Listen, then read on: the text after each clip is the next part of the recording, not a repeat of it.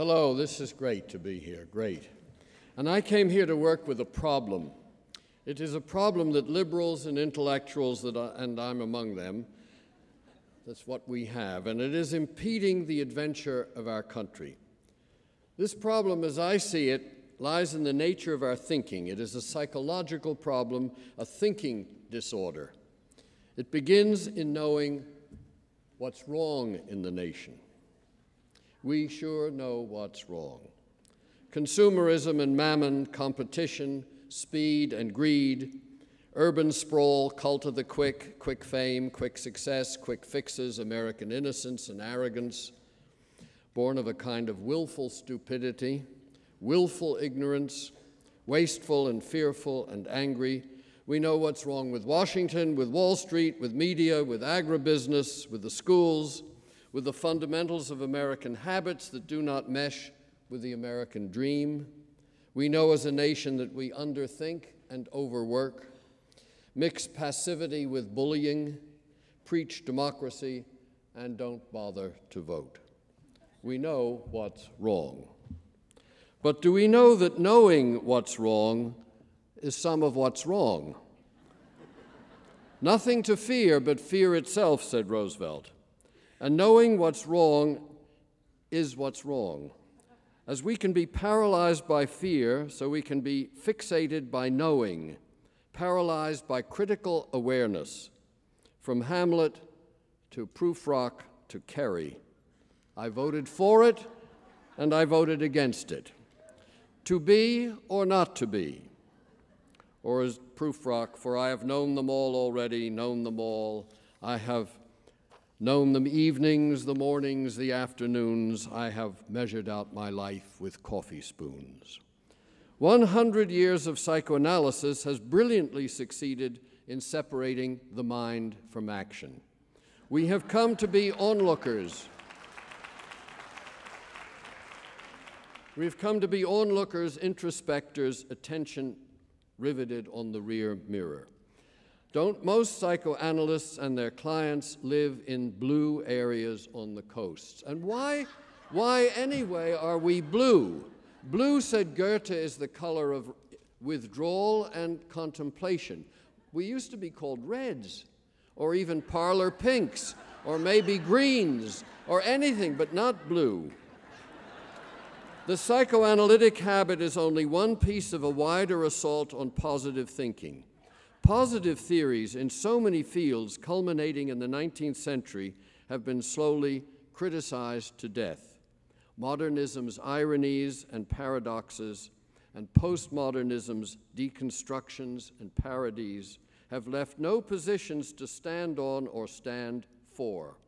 Every positive proposition runs into an instant opposition. We're left with only one grand narrative human life propelled by a selfish gene from Big Bang to black hole.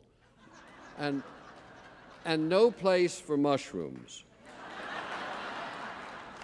is the opposite blind belief in fundamental fables, is the opposite blind belief in fundamental fables the only way out? How does knowing what's wrong paralyze? Well, first of all, our minds criticize, dissect, analyze, point out ramifications, implications, and the wrong grows in dimension as we focus upon it. To free ourselves from its hypnotic effect, we jump to the opposite not religion, science, not world trade, protectionism, stay in or get out, not materialism, spiritualism, not blue, red. Everything divides into opposing positions.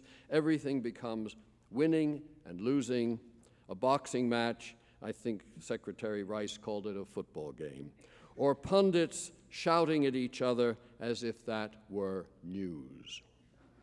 The mind game of opposites goes back especially to Aristotle and the law of the excluded middle.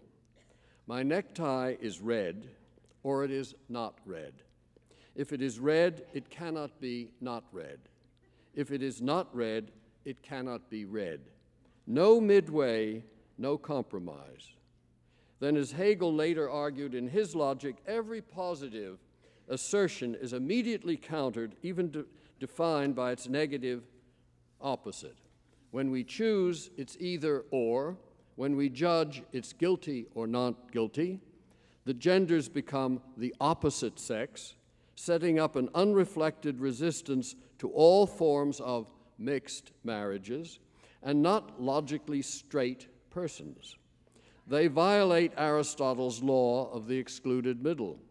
Even the value of this planet is caught in oppositional thinking. My kingdom is not of this world, said Jesus. Render unto Caesar the things that are Caesar's, and unto God the things that are God's. The world is not sacred, not divine, not blessed, and the divine is not worldly. So it's not what's actually wrong, it's how we think about what's wrong. Let's instead take what's wrong as not only wrong. Let's not be caught in the literalism of our critical conclusions and turn to the opposite for a cure. Let's make a basic therapeutic move. Search out the meaning of the symptom, the concealed yin in the overblown yang, the sparks of yang inside passive darkness.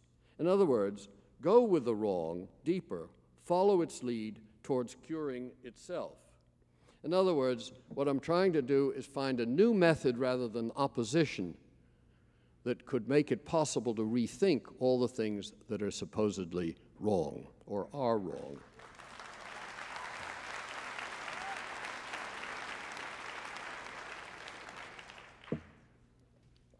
So, what's wrong? what's wrong with the American nation? We're too young.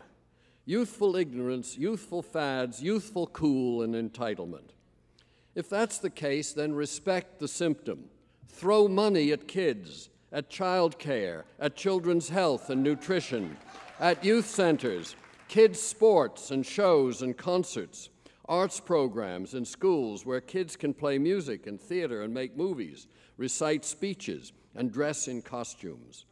Let them sleep longer in the morning by changing. by changing school bus routes and schedules to suit their natural patterns rather than the administration's and the cleaning crews. Bring inventive architect. If you clap, I can't get through in 25 minutes. the pressure's on. Bring inventive architects to design buildings for them instead of resort hotels and museums. Let's hear what the kids say about math requirements. Let's hear what the kids say. Reclassify math among the foreign languages as an elective since these math requirements lie at the core of school failure and the initiation into dropout society. Yes, we are a nation asleep in innocence, needing a wake up call every few months. Suppose we revision that innocence as always ready for a fresh start, starting over, unburdened by moralistic lessons. The past is a bucket of ashes said Carl Sandburg. History is bunk, said Henry Ford.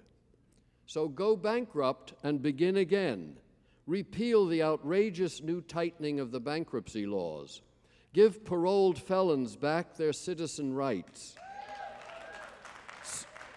Start them off in new neighborhoods with immediate jobs.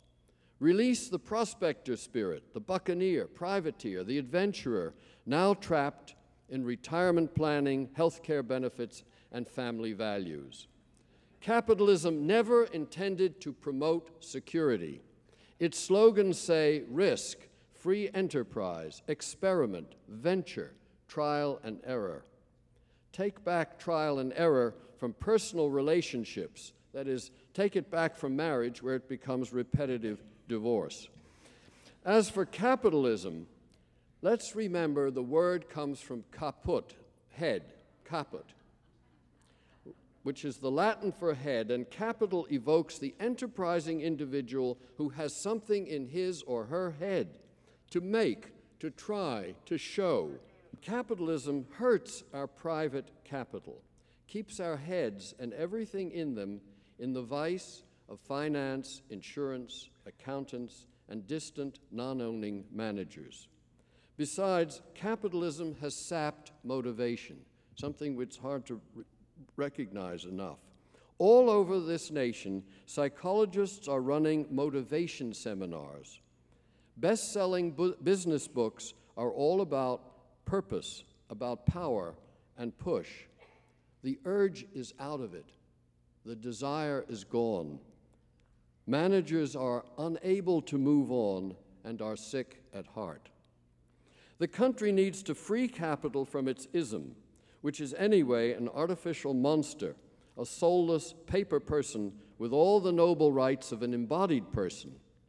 But capitalism's corporation has no real corpus.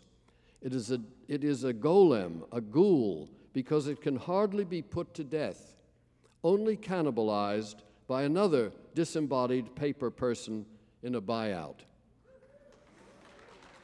To free capital from capitalism, build up the shadow economy, out from under the quarterly reports, the fantasy of growth, the Bureau of Statistics, and economic indicators. Forget taking capitalism's temperature inflation, recession, what's the percent? Any activity with no more than a couple of full time people, grossing less than 100 or $200,000, that's other, for others to decide, can carry on whatever it is roofing, home care, baking, metalwork, catering, publishing free to follow their heads and hands as independent contractors with no reporting other than reasonable tax as contribution to public services. Note, not federal, not national.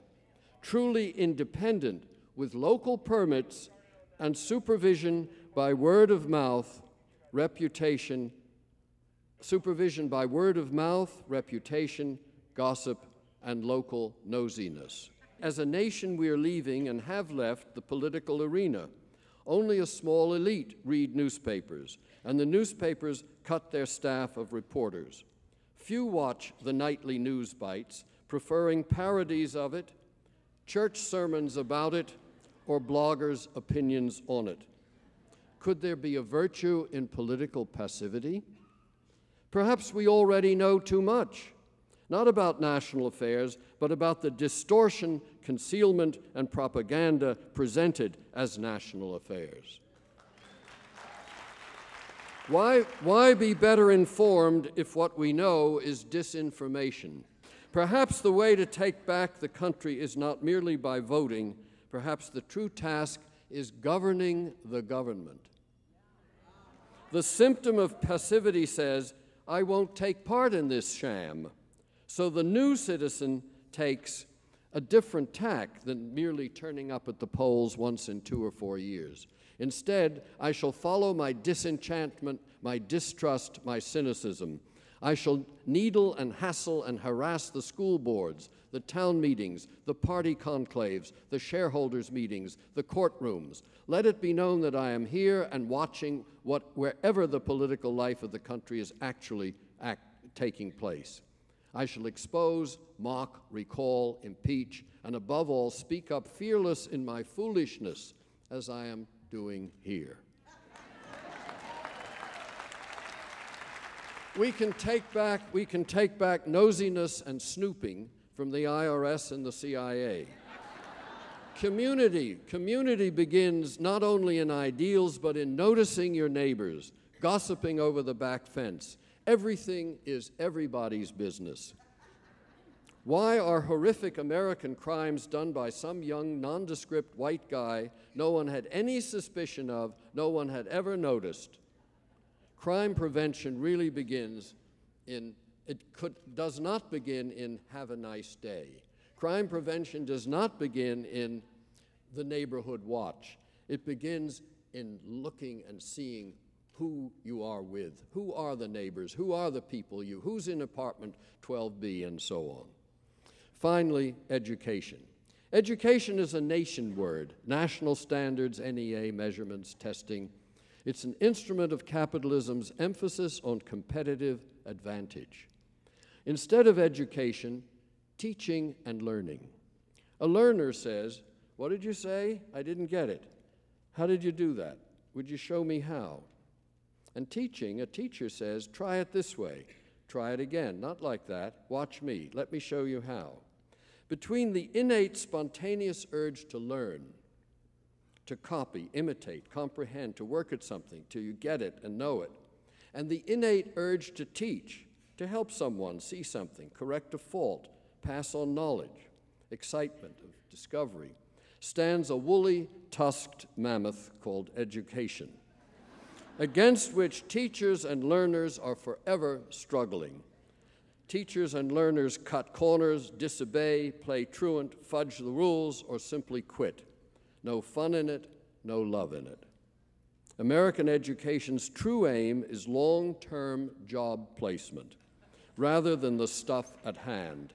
No wonder lack of interest, violence, and attention deficit are major school disorders. 90% of the Ritalin in the world is made in this nation and consumed by this nation. Take Back the Country calls for something Ivan Illich said years ago deschooling society, taking back learning and teaching from education. In the end, in the end, it comes down to words, to language. Nations and states use large, vague word, words education, democracy, diversity, victory, security, progress, equality, globalization, and such abbreviations as FBI, CPI, CEO, ADD, GNP, and so on.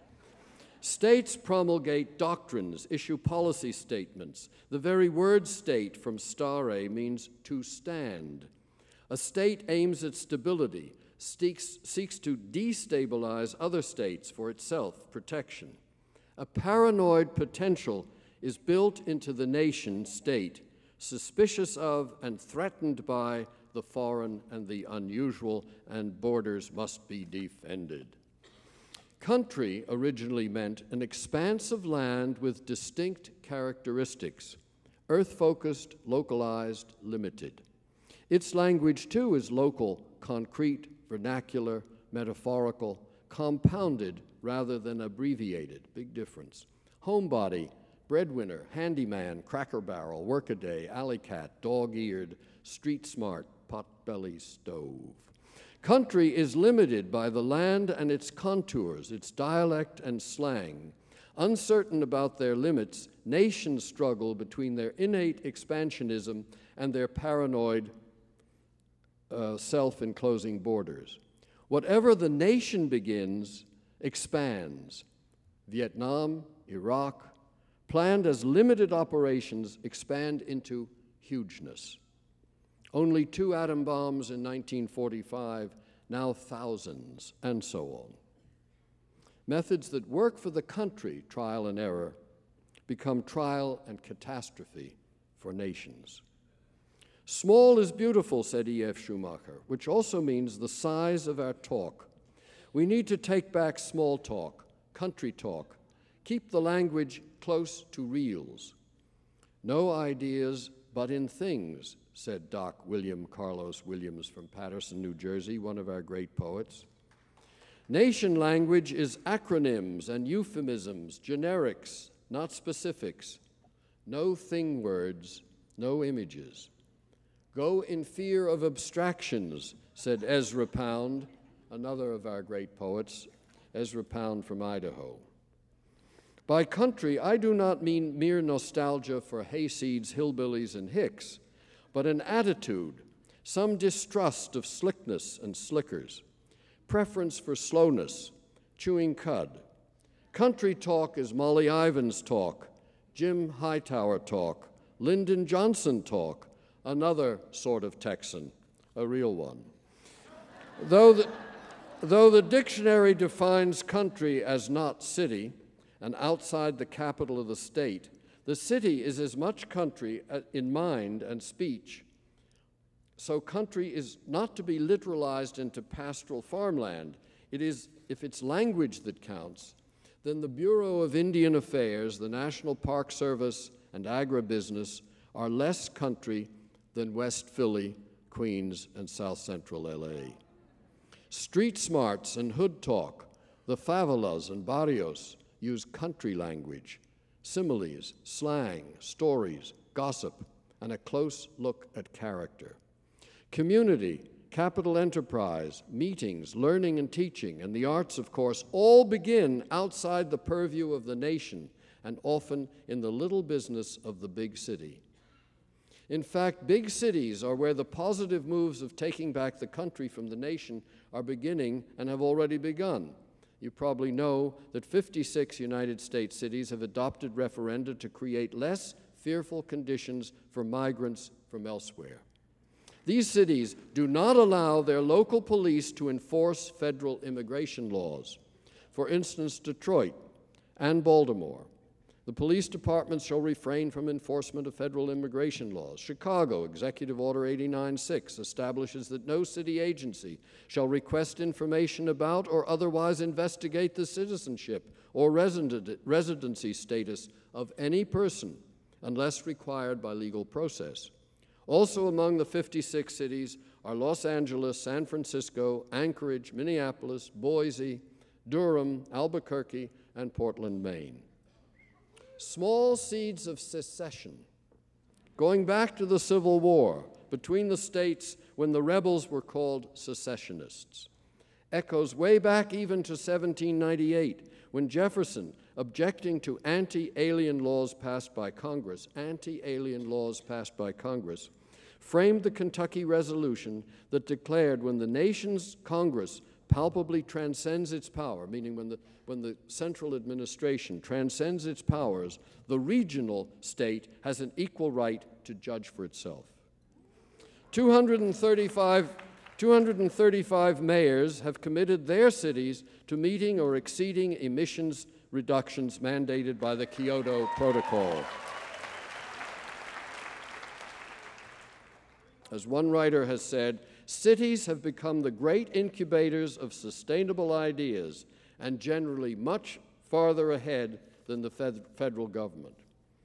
As the national government cuts back on child nutrition, all over the country, schools are devising new kinds of lunches, banning sodas and snack machines, as Michael Pollan mentioned just a minute ago.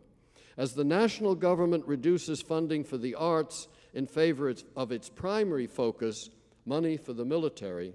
Localities, for example, in Arkansas, for instance, are requiring primary, primary school kids to attend 40 minutes a week of music and arts instruction. Perhaps a post national consciousness is emerging in which the country, in this case individual cities, is becoming the guarantor of values as were the original city states of Greece and of the Renaissance Italy, even until 1860, and the Hanseatic League of Germany, even until Bismarck. If we look to the city, said Jacques Derrida, rather than the state, it is because we've given up hope that the state might create a new image for the city. You will surely have noticed that these cities are not caught in oppositional thinking, back to the first point. They're not opposing the national government with legal critiques and argument. They are not protesting, fighting, not even civil disobedience. They are simply reverting to a favorite American vice not showing up, dropping out, going fishing, ignoring. The vices of ignoring and passivity can become virtues by turning in an alternative positive direction. A similar kind of reversion from nation to country is taking place in healthcare, where states set up their own plans and individuals cross the border to buy their medicines, or where states duck the nationalized education requirements, where localities find ways to maintain their same gender intimacy, their choices regarding contraception and not having babies, and especially of passing out and receiving information apart from and outside the capital and its capitalist ideological media. The way out of the nation is devious. The positive emerges from the negative. The good words, like flag and faith and freedom and family, the new F words, have turned bad. And the bad words like doubt, disorder, deviate, dissent, and dependency have turned good. We are in the hands of the most ancient guide of souls, Hermes Mercurius, as the Greeks called him, trickster coyote of the Native Americans, and Legba Elegua of the Caribbean. There is humor here, even fun, and a sneaky kind of power. Thank you.